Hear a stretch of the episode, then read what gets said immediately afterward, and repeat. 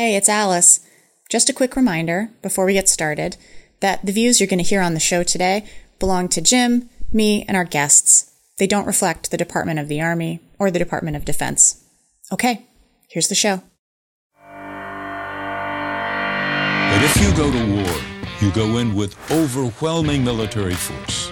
We have over 100,000 transgender veterans. Why do I deserve to go? Why not any of these guys? They all fought just as hard as me. Welcome to Thank You for Your Service, a conversation with practitioners, scholars, artists, and you about the relationship between the military and civilians. I'm Alice Friend. I'm a senior fellow at the Center for Strategic and International Studies and a visiting research professor at the U.S. Army War College. I worked at the Pentagon as a civilian in the Office of the Secretary of Defense. And I'm Jim Golby. I served as an Army officer for 20 years. Now I'm a senior fellow at the Clements Center at the University of Texas, Austin. On this podcast, we consider the civilian and military perspectives on war, government, politics, and service. Alice, you might not know this about me, but I used to be terrible with computers and social media. And as an Army officer, it was a huge problem because I had used computers in the Army a lot. I didn't know that. You seem pretty savvy online now. What happened? Well, it got a lot better after the Army sent me to reboot camp. Oh, Jim. I thought we said no dad jokes. I knew I shouldn't have let you write the script this week.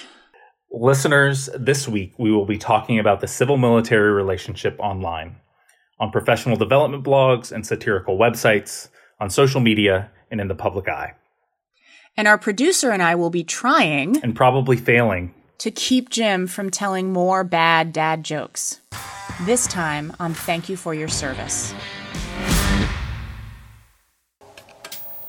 You can't do the simplest things today without using a computer. What, what is internet that, anyway? Internet is uh, that massive computer right. network, mm-hmm. the one that's becoming really big now. What do you mean that's big? How does one? What do you write to it like mail?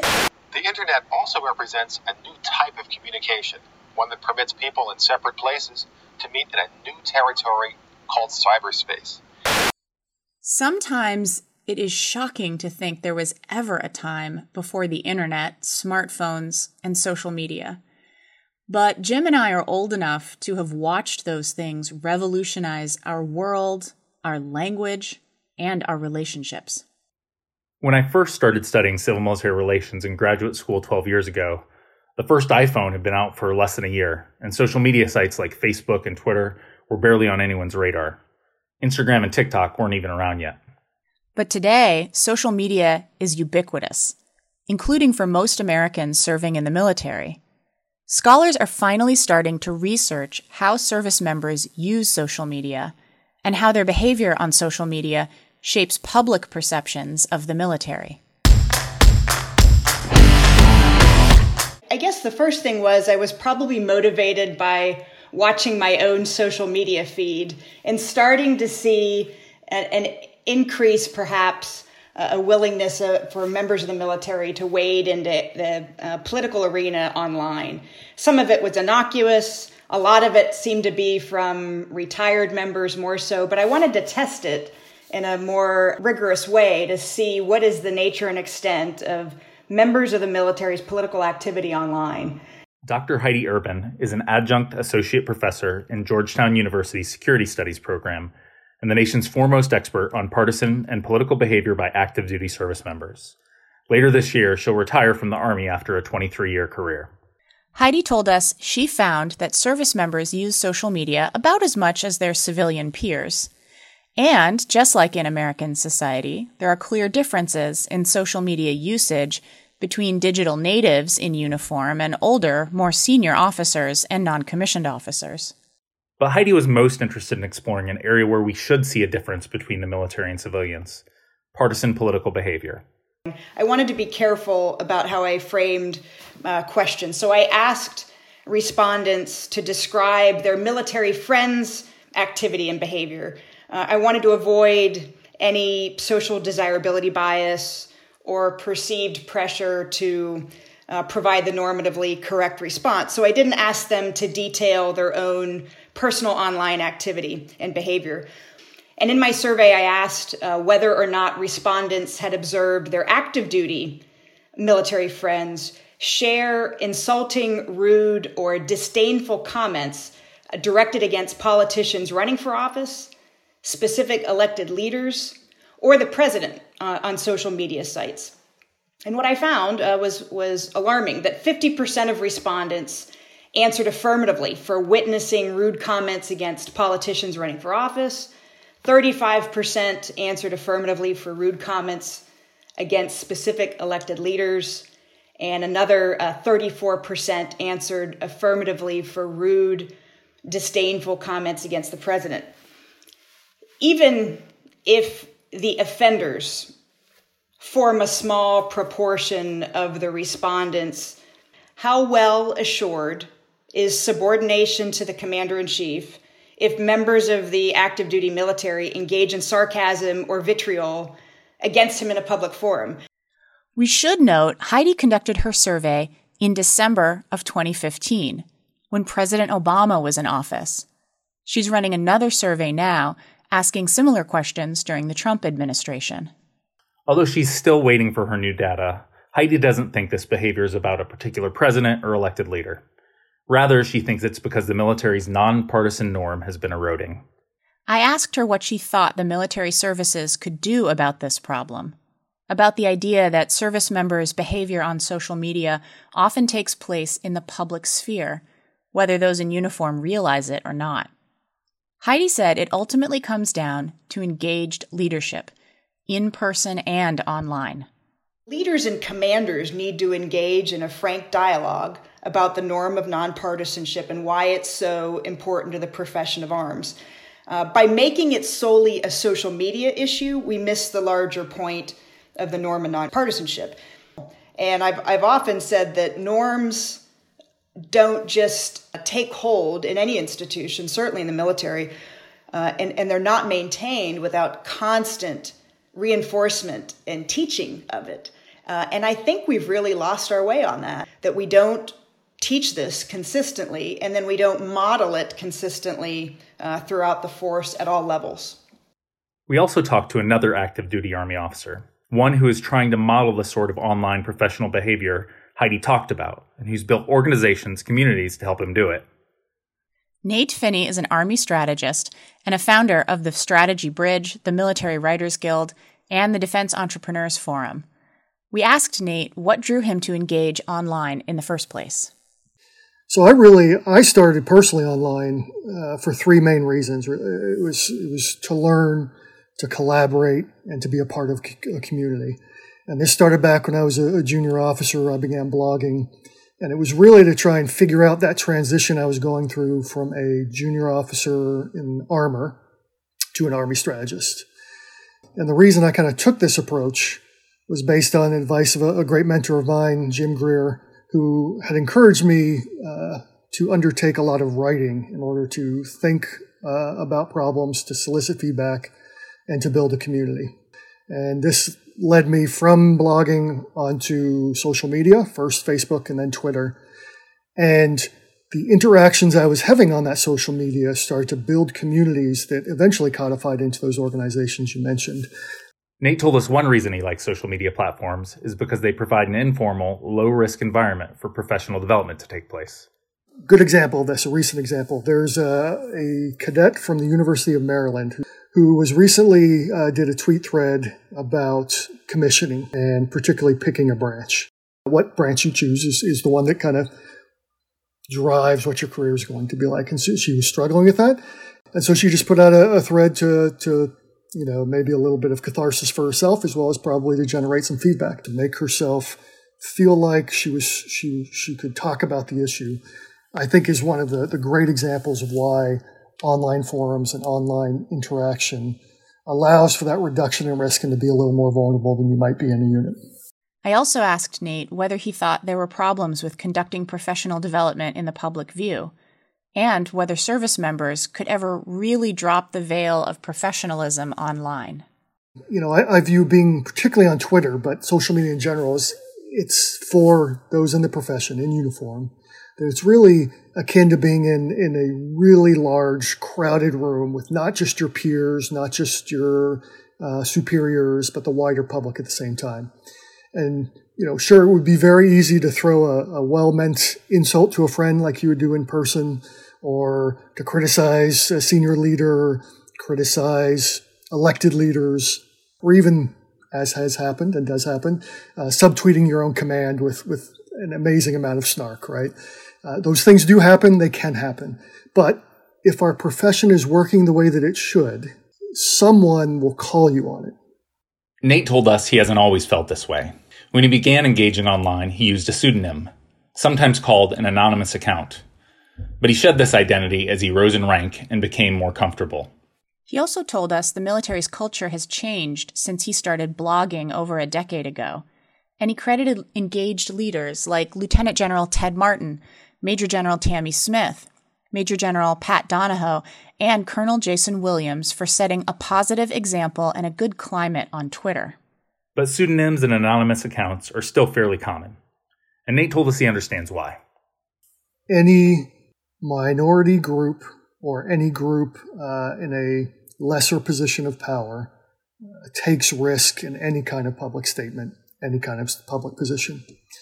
And so I absolutely think their concerns are valid. My position on anonymous and uh, pseudonym accounts has evolved over time. There are a lot of really great um, anonymous accounts out there, PowerPoint Sapper, or a bunch of others who engage very, very professionally and just for whatever reason feel it is in their best interest, personally and professionally, to be anonymous.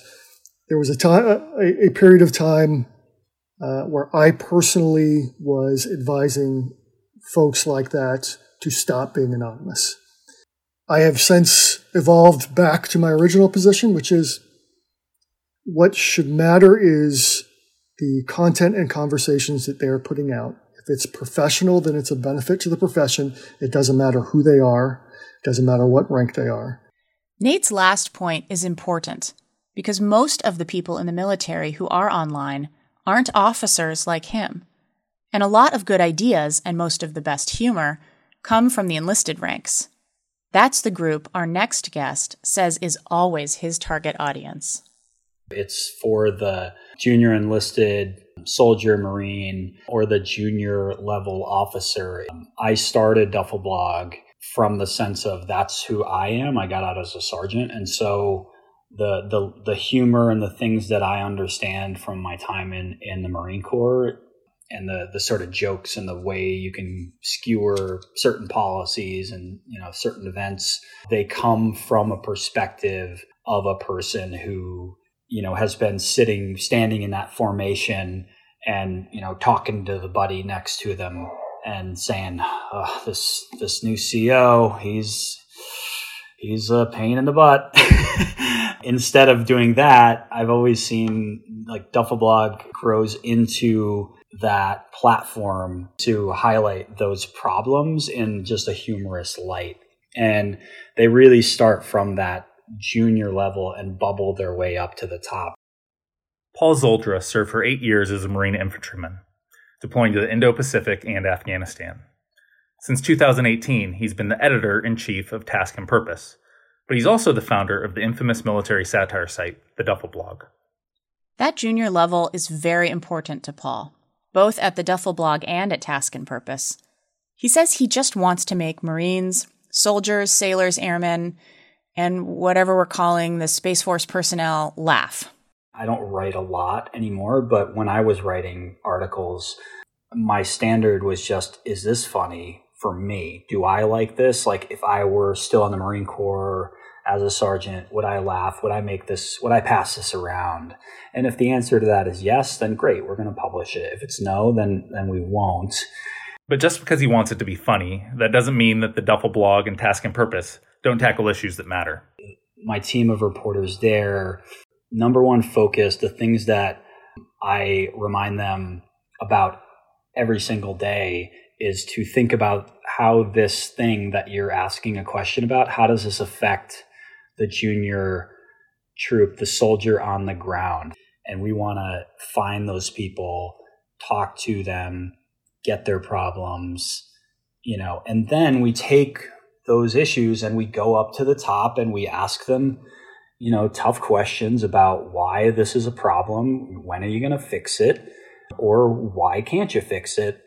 And readers can, you know, can go from there and, and see whether that that ends up working out.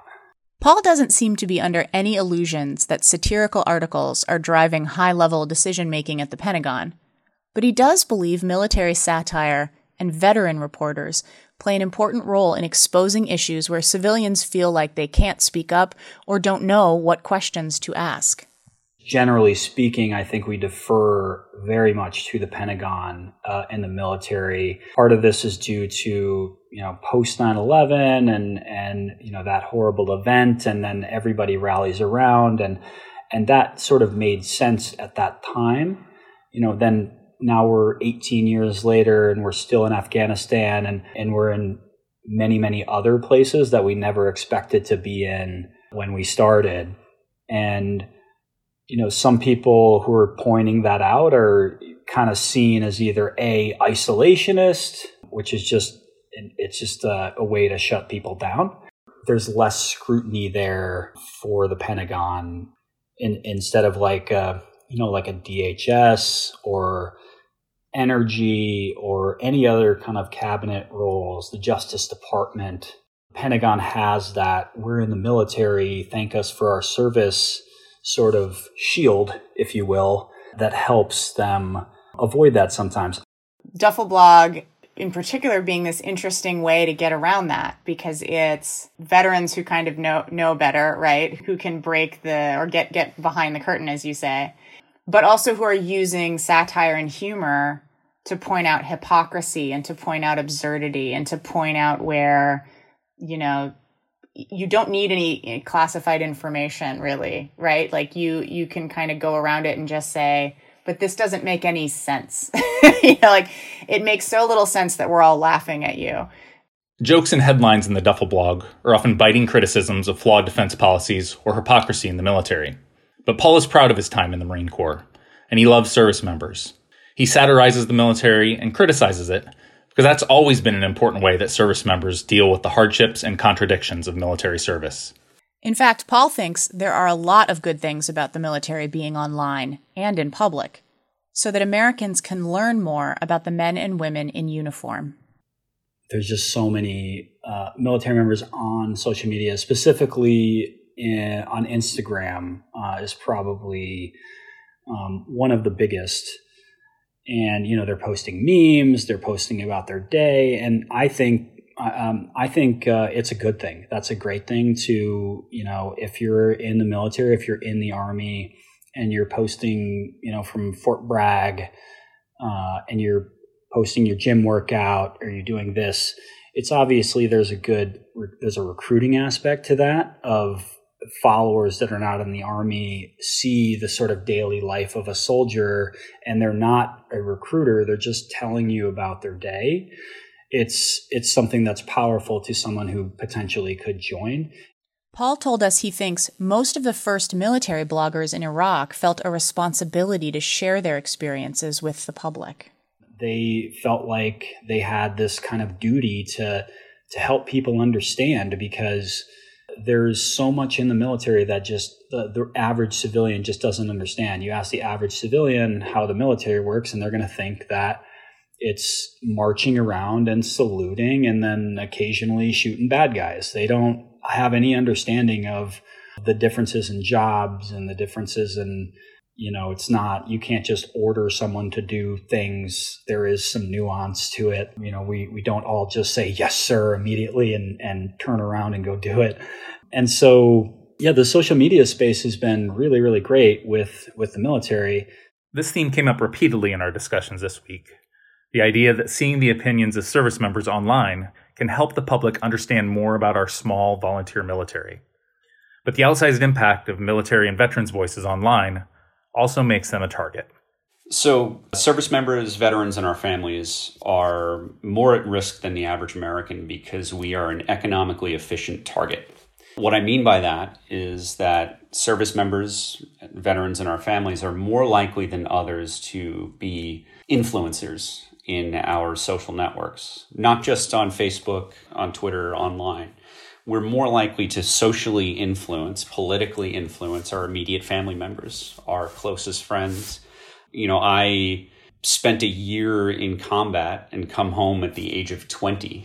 Uh, and, you know, when I went to a bar, people that I used to look up to when I was in high school would approach me and come and ask, you know, my opinions on world affairs because of my experience overseas you know, my experience overseas doesn't necessarily make me educated on international political affairs, but a lot of people think it does. And when you multiply that times 22 million vets, you've got an economically efficient target.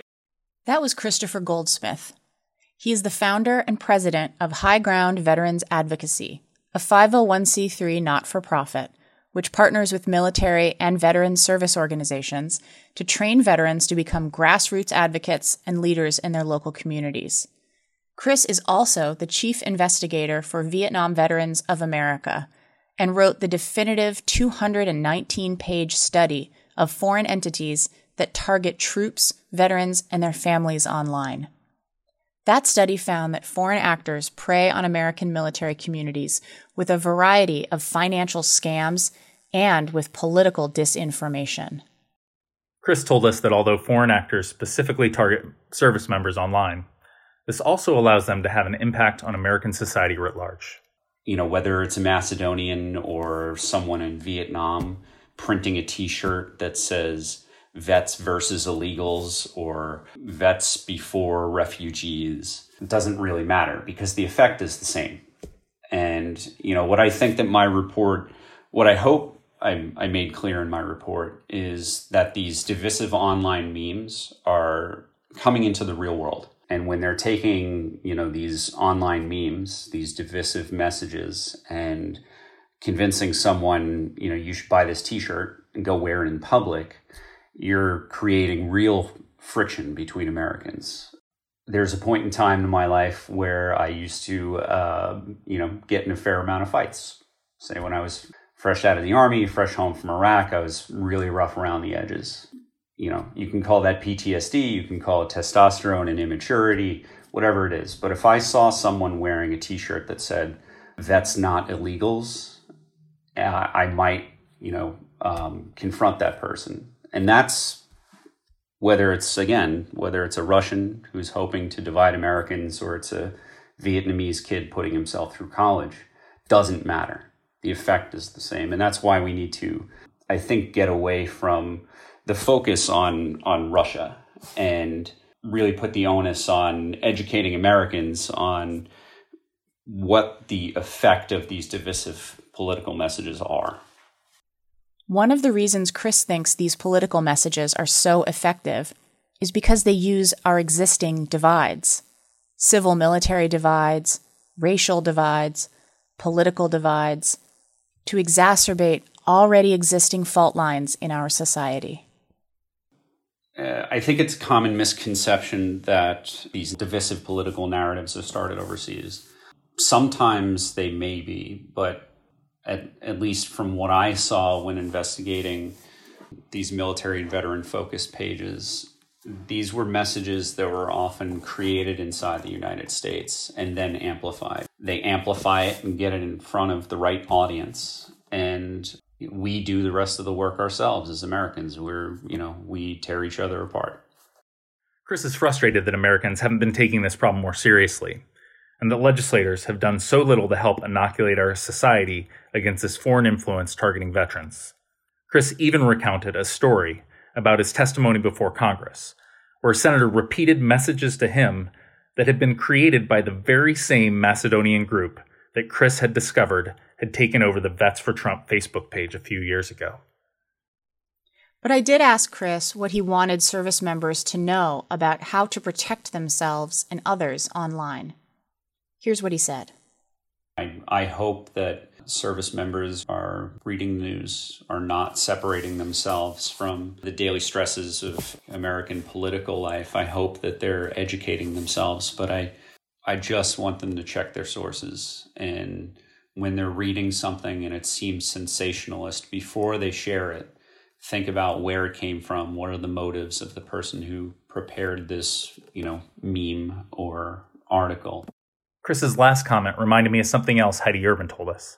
You know, my personal take is we should we should read and listen more and post less. I have no objections to the military being on social media, but we could probably all benefit from just a little bit more restraint. With such a small percentage of the population serving in uniform, military activity online can have a big impact on how people in America view the military. As we've heard today, service members' online activity can be inappropriate, thoughtful, funny, even damaging. But it's almost always done in the public view, whether service members realize it or not. I guess I'm left with the realization that the military being online and its impact on the civil military relationship aren't things we can really avoid. We just have to be more careful about them. I think you're right, Alice. You might even say, data ship has sailed. No, I'd never say that. Come on, I thought that one was pretty good. Where are your kids? I need them to start sitting with you while we record so they can stop this. Well, that's our show for today. If you liked what you heard, especially if you like my jokes, please subscribe and rate us on iTunes or wherever you get your podcasts. We love to hear from our listeners. Follow us on Twitter. We're at TYFYS underscore podcast. And send us an email telling us what you think of the show and what else you'd like us to cover. Our address is tyfyspodcast at gmail.com. Flight notes and dad jokes only, please. No, no dad jokes. Thanks for joining us. See you next time.